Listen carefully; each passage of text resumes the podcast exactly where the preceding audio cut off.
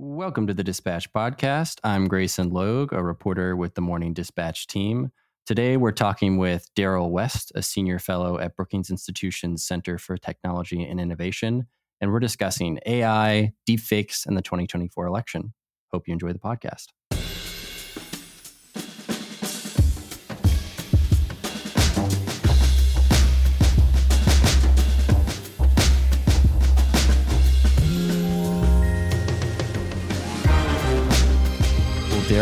Welcome to the show.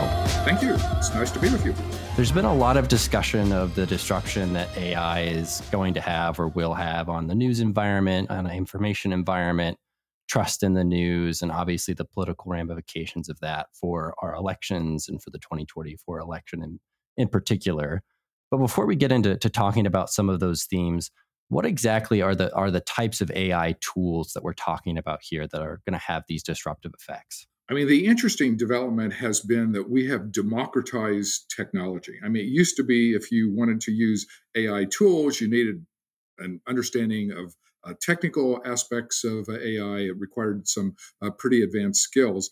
But with the new generative AI tools, which are prompt driven and template driven, essentially we have brought these very powerful AI technologies to the ordinary person. Like literally anybody can use these things. So if you want to develop fake videos or fake audio uh, tapes, it's very easy to do that. Uh, there are other uh, types of applications as well. But the key thing is they really are accessible to anyone around the world. And so, so these are, for an example, this is something like a, a Chat GPT like model, where if you wanted to mimic the voice uh, the verbal tonal voice of, of a politician, you could plug that into a machine and it, it would spit back out a, a relatively believable version. Absolutely. That's exactly uh, what uh, can happen, uh, either on the audio side or on the video side. I mean, you could have an image of Trump or Biden that's going to look exactly like them. You can put them in a compromising situation, even though it didn't actually happen. You could make an ad that sounds uh, just like one of the candidates, but it's completely manufactured. So one can easily imagine some very bad scenarios coming out of these types of technologies.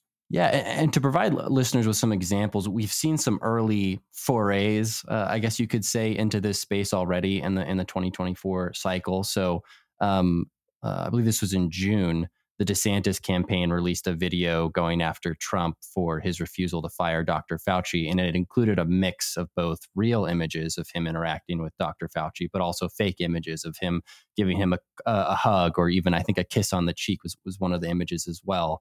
And, and then the RNC, when Biden announced his reelection campaign, issued this entirely AI generated video kind of depicting these quasi apocalyptic scenarios should should Biden be reelected. Are these the types of are are those the types of ads that we should be most concerned about, or are they kind of the the tip of the iceberg? Or things could things get worse than than what we've seen so far, basically?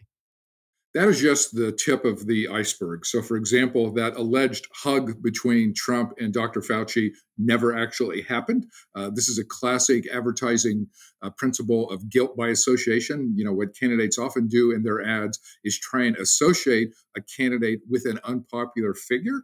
And Dr. Fauci is radioactive in many conservative circles. So, by having an image of the two of them hugging, it uh, attempted uh, on DeSantis' part to undermine uh, Trump. We've seen other examples of, for example, uh, President Zelensky of Ukraine surrendering. Uh, obviously, that has not happened, but uh, there are images that look very authentic. I've seen images of Trump being dragged away by the police as part of the indictments that have taken place. That obviously didn't happen. That's not how the police treated him. So these are all examples of how the technology already is being used. But one can imagine even more nefarious examples exactly of the sort that we already have seen.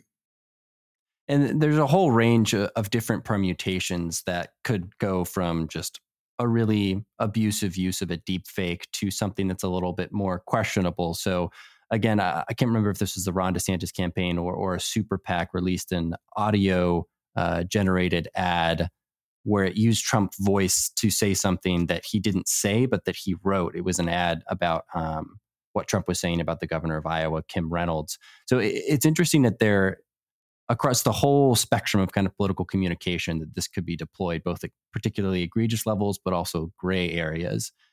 In terms of some of the things that we've seen so far, you mentioned the political, the geopolitical consequences of an of an, uh, uh, a fake surrender from someone like Zelensky.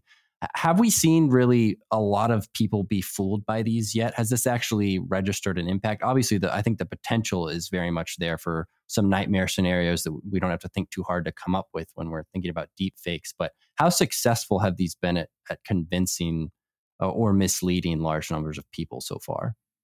I mean, that is probably the most important question about this. Like, what is the actual impact of these fake videos? And unfortunately, we don't really know the answer to that. And also, just from a research standpoint, it's hard to know what the answer is because we're really asking, you know, how often do people believe fake videos? Uh, we know that the answer is not zero, but we also don't know is it 10%, 30%, or 50% of people who can be fooled. What we do know from communications research is the nature of the message as well as the nature of the messenger matters a lot in terms of how believable uh, something is. And the problem is the messengers look very authentic. Like you could have the candidate, him or herself, saying things that look nefarious that that individual did not say, but it looks completely authentic. So that will be hard for uh, uh, voters to actually uh, distinguish. Uh, we also know that you could have uh, candidates saying or doing things that would be very unpopular, uh, but it's hard for people just in looking at an ad to distinguish the real from uh, the fake. So we don't know exactly what the impact is going to be, but we know it's likely to be non zero, that there will be people who are influenced by this. I think everybody expects the 2024 election to be very close. Uh, and so it doesn't take much of an impact on voters to actually alter the outcome. You know, there are probably four or five states that are in play in the presidential election. It may be 25,000, 50,000, or 100,000 voters in each of those states that will decide the difference between winning and losing. And so, even if 95% of the people are not affected by a fake video, the fact that the last 5% could be could end up being decisive. I think that's a, an underappreciated point because the political effect of these types of manipulated ads isn't necessarily reliant on an RNC ad showing San Francisco being shut down under a Biden second term. That's obviously manipulated through through AI. That's not going to necessarily convince your Democratic voter that oh I shouldn't vote for Biden now. But these edge cases of either increasing enthusiasm or turnout among voters who are already um, kind of sorted into their camp, or more micro targeted ads that are not even this broad based appeal um, type videos that you would see from national campaigns, but that are more tailored to specific communities that might not get as much attention as some of these national ads. Could you could you talk a little bit about the way in which AI could um, really heighten the ability of campaigns to micro target some of their content to those constituencies that, as you said, when elections in different parts of the countries are are on a knife's edge for gaining the majority of the vote? I think those are both important points. We're likely to see AI engaging in micro targeting, so really focusing on very precise and small numbers of voters with a message targeted on that particular uh, demographic group. Also, we're likely to see turnout effects. Uh, we know that turnout is going to be absolutely vital to both sides in the upcoming election. If you can use an AI generated ad either to boost turnout or to discourage people from voting, that actually accomplishes the same thing as if you persuaded them uh, to accept a particular uh, view. So, the thing about AI is the micro targeting is likely to be very easy in this campaign. Uh, you know, it used to be to run advertising campaigns, it took a lot of money, you needed access to uh, PR firms who had the expertise to develop the ads. Now, any ordinary person can uh, develop an ad. It could be fake or uh, real. Uh, and so the number and types of fake messages are likely to really proliferate uh, in the coming year just because it's easy and cheap. You can actually put together an ad in a matter of minutes. And if you want to target a particular group, uh, the technology will allow you to do so with a very high degree of precision. Could you talk a little bit more about? Uh, I think that that paints a great picture of specific strategies that campaigns could use to target individual groups of voters or or try and turn out more of their base. But let's let's talk a little bit about the broader just information environment and the effects that this could have on people's trust and people's engagement levels with with the news uh, and, and, with electoral um, outcomes. Obviously, the famous line from from Steve Bannon in the 2016 campaign was flooding the zone. Do you think that this is going to kind of be that on steroids in terms of just the quantity of information out there is going to lead people to just kind of throw up their hands and say, I don't know what to think? we will be flooding the zone. I mean, people were concerned about uh, misinformation in 2016 and 2020. They haven't seen anything. Like 2024, it's going to be much more prevalent just because the tools are easier and cheaper to deploy and they're more accessible to a broader range of uh, individuals. And I think that we're in a situation where tools can be used for good or ill. And there certainly are positive ways in which this technology can be used. Uh, because the technology is cheap and easy to use, it means you don't have to be rich to affect the 2024 election. Uh, we've essentially made these tools accessible to a wide range of people. And so individuals or groups that previously might have been marginalized and not in a position to really contest the election, they will be able to do so that actually uh, could be a good aspect uh, for democracy. But the thing that I think people worry about are the inaccurate or nefarious uses of the technology and putting out information that is either misleading or completely erroneous. Like that is something that I think everybody should be concerned about, regardless of your political perspective. And, and, to that point, that could also eh, not necessarily not necessarily just from the voter perspective, but from the campaign perspective. Not well capitalized campaigns or newer candidates trying to get their operation off the ground, that could be a, a positive effect that this technology could lower costs for them. Yes, absolutely. And of course, you know, a lot of us are focused at, on races at the presidential level or a senatorial campaign or a gubernatorial election. I mean, those races often are well funded and, you know, there's a lot of money to uh, use these types of things. But people should also think about how these tools can be used at the state and local level, uh, like a treasurer's uh, race in a particular state, or a city council race, or a school board race, like races that typically don't have a lot of money involved with them. But now these very powerful advertising techniques are going to be accessible to a wide range of people.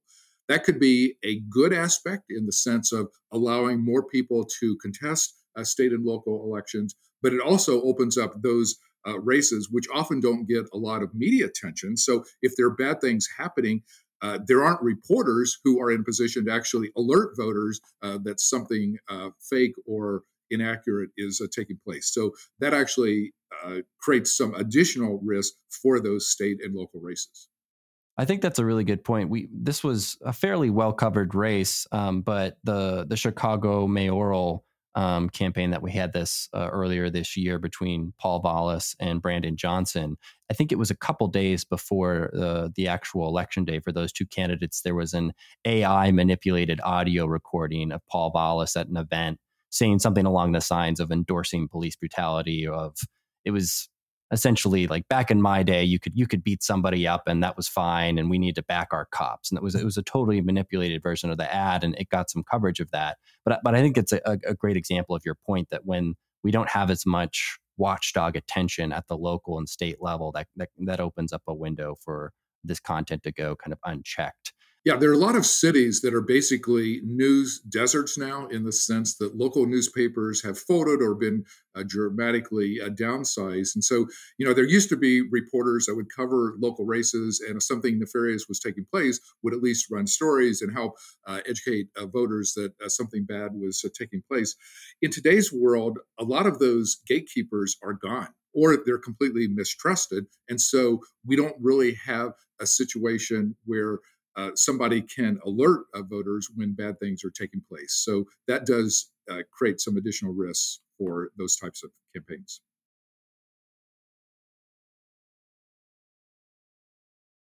In terms of strategies or, or policies to, to mitigate the, the harm of manipulated and fake AI content online, uh, what's the playbook? Or do, do we even have a playbook yet from a, from a policy perspective, from a, a platform perspective, if you're a social media company? Um, what is the toolbox that we have right now to, to try and mitigate the, the spread of these this types of harmful content? I mean, one minimum approach, which we've used in other areas, is just simple disclosure, like requiring those who use AI to generate uh, fake ads, fake videos, or fake audio tapes to disclose the fact that they have used AI in that campaign messaging. I mean, disclosure is an important part of television advertising. Like candidates are required to say who paid for uh, that ad. Uh, we have disclosure in the campaign finance world as well. People who make campaign contributions above $200 uh, per uh, candidate have to disclose uh, that uh, information. And so disclosure is something that to me makes a lot of sense because it's already part of the campaign environment. The idea that you know you can use these tactics and these technologies, but you should disclose the fact so that people at least are aware of it. The other thing that is starting to be discussed is basically are should we think about remedies in cases of overt mischief uh, in campaign advertising. Now, the difficulty here is judges long have ruled that campaign speech is protected speech. And so candidates are really allowed to say anything they want on the campaign trail, including statements that are completely false. Like judges have said that uh, uh, election discourse is so important to democracy, like we're not going to regulate it at all. So, as of right now, there are no guardrails in place for the mischievous uh, use of AI. And so, there are some proposals that are starting to circulate, uh, trying to think about, you know, should we look at that? But that's a very difficult area to legislate uh, just because, you know, we can't really limit what candidates say on the campaign uh, trail. So any legislation that does that is likely going to be ruled unconstitutional. I think that's a, that's a good point talking about how the, the state of our current election rules and what you can and cannot say as a candidate or a campaign. The FEC took some initial steps on Thursday towards considering uh, whether or not the current FEC rules against fraudulently misrepresenting a candidate apply to AI generated content. There was a petition last month that tried to get the commission to consider it.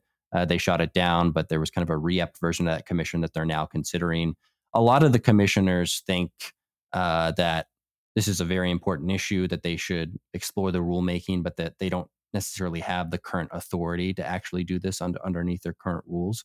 Would it sounds like you'd be in favor of some type of FEC ruling or Congress giving FEC more authority to regulate what candidates are able to do in terms of that fraudulent misrepresentation. I mean, I was amazed on that Federal Election Commission vote. It was actually a unanimous vote among the Democratic and Republican members of that commission. The FEC doesn't agree hard, on hardly anything uh, these days. So the fact that there is unanimity indicates the paranoia that exists on both sides. Like Republicans are worried Democrats are going to use this stuff against them. Democrats are worried Republicans will use it against them. And in fact, they're both right. Uh, like wherever one is on the political spectrum, there is a risk that your opponents will use these tools against uh, you and possibly in nefarious ways. So I actually applaud the FEC for starting the process of trying to think about this. I don't know exactly what the right uh, solution is going to be, but we definitely need to have conversations about this and try and work out some common sense guardrails. So at a minimum, people have to disclose uh, the use of uh, AI generated content in their ads. And perhaps if there is fraudulent depictions of candidates, that there could be some recourse there as well. Yeah, and, and and just so listeners know, even if the FEC decides to to apply their current rules that they have on the books to AI generated misrepresentations of candidates, their current rules don't apply to super PACs. They don't apply to like aligned groups that aren't officially tied to the campaigns. And that's we've already seen that in this cycle where um, videos that might even be made by a campaign staffer are funneled to friendly Facebook and Twitter pages and kind of released. And, and that's a gray area that without expanded FEC authority, um, uh, the current rules can't can't deal with.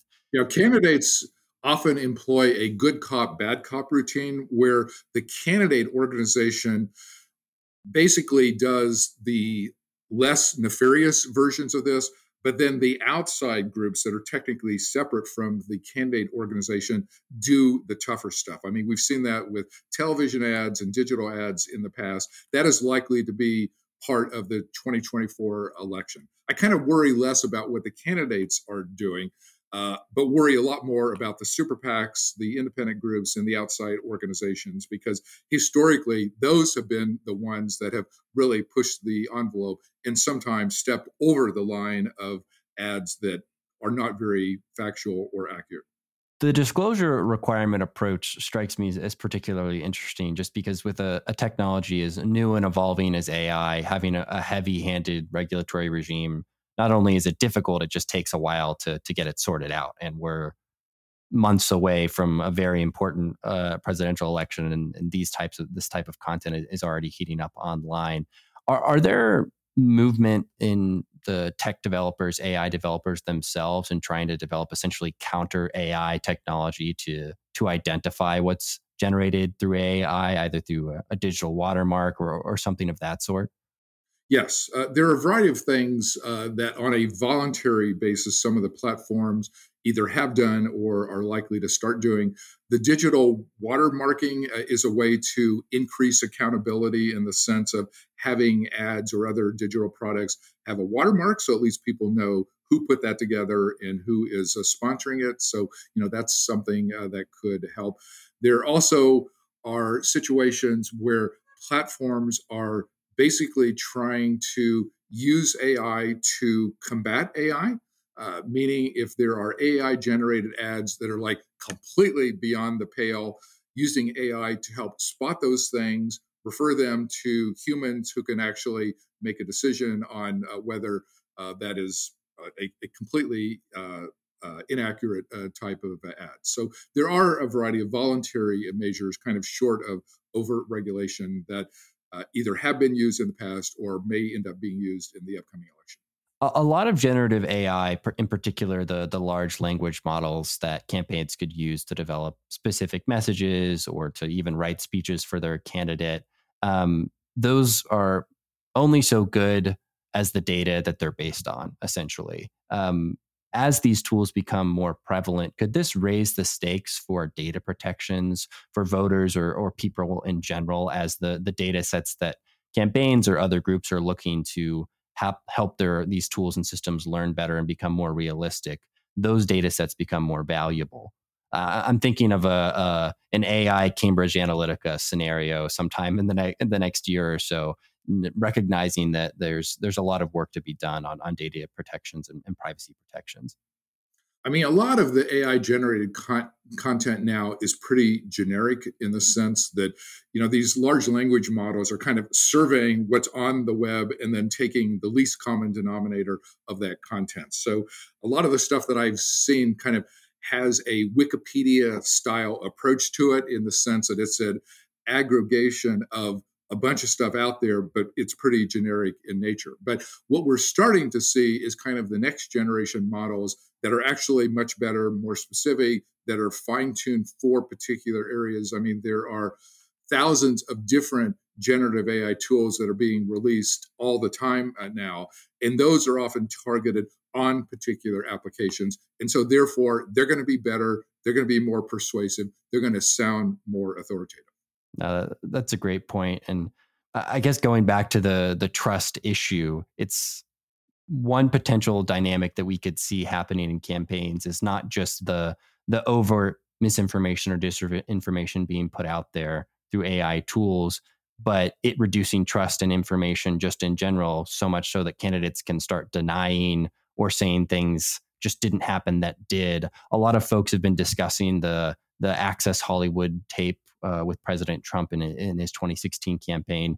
If that incident occurred today, he could plausibly just say, "Oh, that's fake. That that's an that's an AI audio generated video." So I think there's there's lots of different angles for this that can change candidate behavior that uh, and campaign behavior that we're, still just now getting a handle on.